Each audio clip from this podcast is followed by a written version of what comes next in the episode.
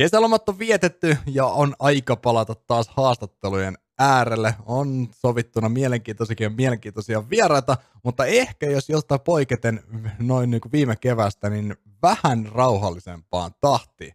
Mutta jos mennään tähän ensimmäiseen haastatteluun tätä kautta, niin vieraana Olli OP Piispanen Hortsin joukkueesta. Olli, mitä kuuluu ja kiitos, että pääsit haastatteluun. Hyvää kuuluu, kiitos kutsusta. Kesälomat tosiaan vietetty, niin kuinka pitkä on sä itse pidit CS? No mulla oli ehkä joku tämmöinen viikon tauko tyyli. Okei, okay. eli viikon, viikon totaalinen tauko CS ja sitten taas kuitenkin varmaan teilläkin Hortissa kesäloma oli vähän pidempi, niin kuinka paljon siinä kesälomalla sitten CS tuli omatoimisesti pelailtu? No se viikko oli sille kokonaan ehkä pelaamatta ja sitten sen jälkeen tuli, meillä oli ehkä joku kaksi viikkoa sen jälkeen lomaa vielä, niin kyllä siinä tuli jonkun, jonkun verran pelattua Faceit tullista. Okei. Okay. Mistä lähtien te olette sitten joukkueen kanssa painanut taas menemään? Kyllä varmaan pari-kolme viikkoa käytti pelaa.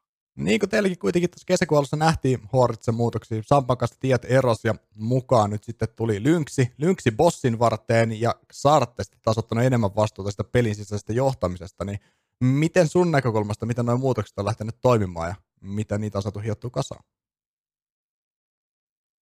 Mm, ihan hyvin ne on lähtenyt toimimaan, että Lynxin bossi on tuonut ihan hyvää, hyvää tuohon meidän joukkueeseen ja Sarten IGL menee ehkä paremmin, kun sen ei tarvitse keskittyä siihen bossipelaamiseen. Niin, ne on kuitenkin kaksi sellaista asiaa, mitkä ei välttämättä ihan se niin kuin, jos ne pitää hoitaa saman aikaan, niin siinä saattaa olla vähän tekemistä. Joten Jep. väistämättäkin jompikumpi saattaa vähän kärsiä. Mitä tuossa niin mainitsinkin, te pelasitte noita ESM ja Elisan, Elisankin Nordikkeja karsintoja. Saitte sieltä kummastakin jatkopaikat. Mutta siinäkin oli vähän omia, omia haasteita. Sä mainitsitkin tuosta, että Lynxin bossi on tuonut ihan mukavasti teitä hommaa, mutta sitten taas esimerkiksi nyrkkiäkin vastaan Best of kolmossa niin kun nähtiin semmoinen, mitä mä voisin kutsua uinahtamiseksi. Ei nyt pelkästään Lynxiltä, mutta ehkä koko joukkueelta. Niin kyllä sielläkin teilläkin tätä pikkasen olla vielä asioita, mitä, mitä pitäisi saada hiottua. No joo, siellä oli, oltiin ehkä vähän vielä jäässä niissä, niissä peleissä, mutta ei se onneksi ollut niin paha että päästä kuitenkin sitten jatkoon vielä. Niin, sitä mietin kyllä niin, niin sanotusti se oma leiviskä hoidettu, että jatkopaikat kotiin kummastakin, joten siitä sitten vaan kovia, kovia pelejä kohti. Jos lähdetään käymään läpi sunkin historiaa, niin mistä lähtien sä oot pelannut CS ja paljonko sulla on kertynyt pelitunteja? Varmaan Gouta silloin 2013-2014 ja pelitunteja joku 9900. Okei, eli on niitä ihan raikkaasti niitä pelituntejakin kertynyt. Sun ensimmäiset merkinnät on Liquid Pedekin puolelta tällä vuodesta 2018, mutta sitten semmoinen ehkä ensimmäinen mm, kilpailullisempi, mikä ainakin omaan silmään pistää, niin on Turku Evolution, millä te kävitte voittamassa Imsomnian XXn. Silloin ainakin joukkokaverina on ollut Sparko, Sampa, MacDuck ja Violex. Niin tota, minkälaiset muistat siitä Turku Evolutionista jäi? Ja oliko se sun ensimmäinen sillä oikeasti kilpailullisempi joukko? Se oli ehkä aika semmoinen, missä oikeasti niin harjoiteltiin viisi kertaa viikossa. Joo ja yritettiin niin kuin tehdä jotain oikein. No kyllä te jotain oikeinkin teetti, kun se Imson Omnia kävitte voittamassa. Ja taisitte Advancedia pelata vielä siihen aikaan. Niin. Joo, se oli mun eka Advanced-kausi ainakin. Okei. Okay. Minkälaiset muistot siitä jäi? Oliko kuinka kovaa vaikeuskerranta siinä vaiheessa, kun ensimmäistä kertaa Advancedista? No en mä vissi ihan hirveän hyvin kyllä pärjännyt Okei. Okay. Ei mä silti siitä tiputtu ainakaan. No, se on tärkeintä. Pysyy siellä Alversin puolella. Ää, jos siitä katsoo eteenpäin, niin matka jotkut sitten Menaseen, mistä te muun muassa pelaisitte Fellin Season 7, mutta ei mitään merkittävää menestystä ainakaan, mitä tuosta tuosta nopeasti katoin. Silloin tosiaan mukana Samppaniksus, Mille ja Vialax. Niin minkälainen projekti se Menase sitten oli? Öö, no se oli ehkä ehkä vähän, vähän niin kuin menty eteenpäin tuosta Turku Evolutionista. Okei. Okay. Mutta ei kuitenkaan niin kuin vielä ehkä ihan tietty, että mitä tehdään. Miten sitten, ennen kuitenkin Horretsia, niin siellä pelasit jonkun aikaa Conquerissa ja puhutaan, tarvitaan puhua tässä vaiheessa vuodesta 2019, loppu 2020 kevät. Siellä on aika paljonkin kotimaisia turnauksia. Te pääsitte rahapalkinnoille, mutta ne oikeastaan ne kirkkaimmat paikat jäi vähän Conquerissakin Conqueristakin tota, niin kuin sivusuun. joukkuekaverina oli siellä ZKS, Nixuas, Milleä tai Henua. Niin miten sitten taas Concorin puolella? Minkälaiset no, silloin... siitä on jäänyt ja tavallaan, että mistä kiikasti, vaikka niin rahaa, rahapalkinnolle päästiin, niin sitten ei kuitenkaan niihin finaaleihin tai välttämättä välieriinkään ihan, ihan venytty. Silloin meillä oli ainakin se, että meillä vaihtui se viides pelaaja aika usein. Okei. Okay. Että se varmaan vaikutti kans ja ehkä vähän samaa kuin tuossa Menasessa, ei vielä ihan niin kuin tehty ehkä oikeat juttuja. Niin, aivan miten se henkilö... Kuitenkin niin. osattiin ampua jotenkin, niin ehkä silleen saatiin voitettua tai jotain pelejä. Miten sä näet sitten itse sun kehityksen esimerkiksi, jos miettii Turku Evolutionista Concordia? Sanoit, että Turku Evolution olisi se ensimmäinen Advanced-kausi ja se ei mennyt vielä sitten ihan, ihan välttämättä lapaan, mutta miten sitten Concordia aikana? No Conquers ehkä osasi jo vähän enemmän niin kuin pelata, pelata sillä järkevästi. Joo. Turku Evolution aikoina ehkä enemmän tuli vaan otettu rehtiin. Niin, siinäkin sitä kokemusta oli pari vuotta kertynyt, niin se varmasti toi myös vähän, vähän lisää älyä siihen pelaamiseen. Vuoden 2020 elokuun nyt tulee sitten Horetsiin. Minkälainen muutos se oli Conqueri Menasen ja Turku Evolutionin jälkeen? Siir- siirtyminen Horetsiin ja Horetsin organisaatioon. No toi oli ainakin eka, eka joukkue, missä pelattiin niin täyspäiväisesti. Mm, aivan. Joo, ehkä, ehkä enemmän tai semmoinen ero oli, että Hornetsissa varmaan enemmän niin kuin yritettiin korjata virheet kuin, niin kuin verrattu muihin joukkueisiin aiemmin. Niin aivan. Mutta nousiko esimerkiksi pelitunnit juurikaan, vai oliko se enemmänkin se muutos siinä, että miten tehdään asioita? Ei noussut kyllä. Niin, Varmaan aivan. just, käytti ehkä vähän paremmin ne tunnit. Mm, aivan.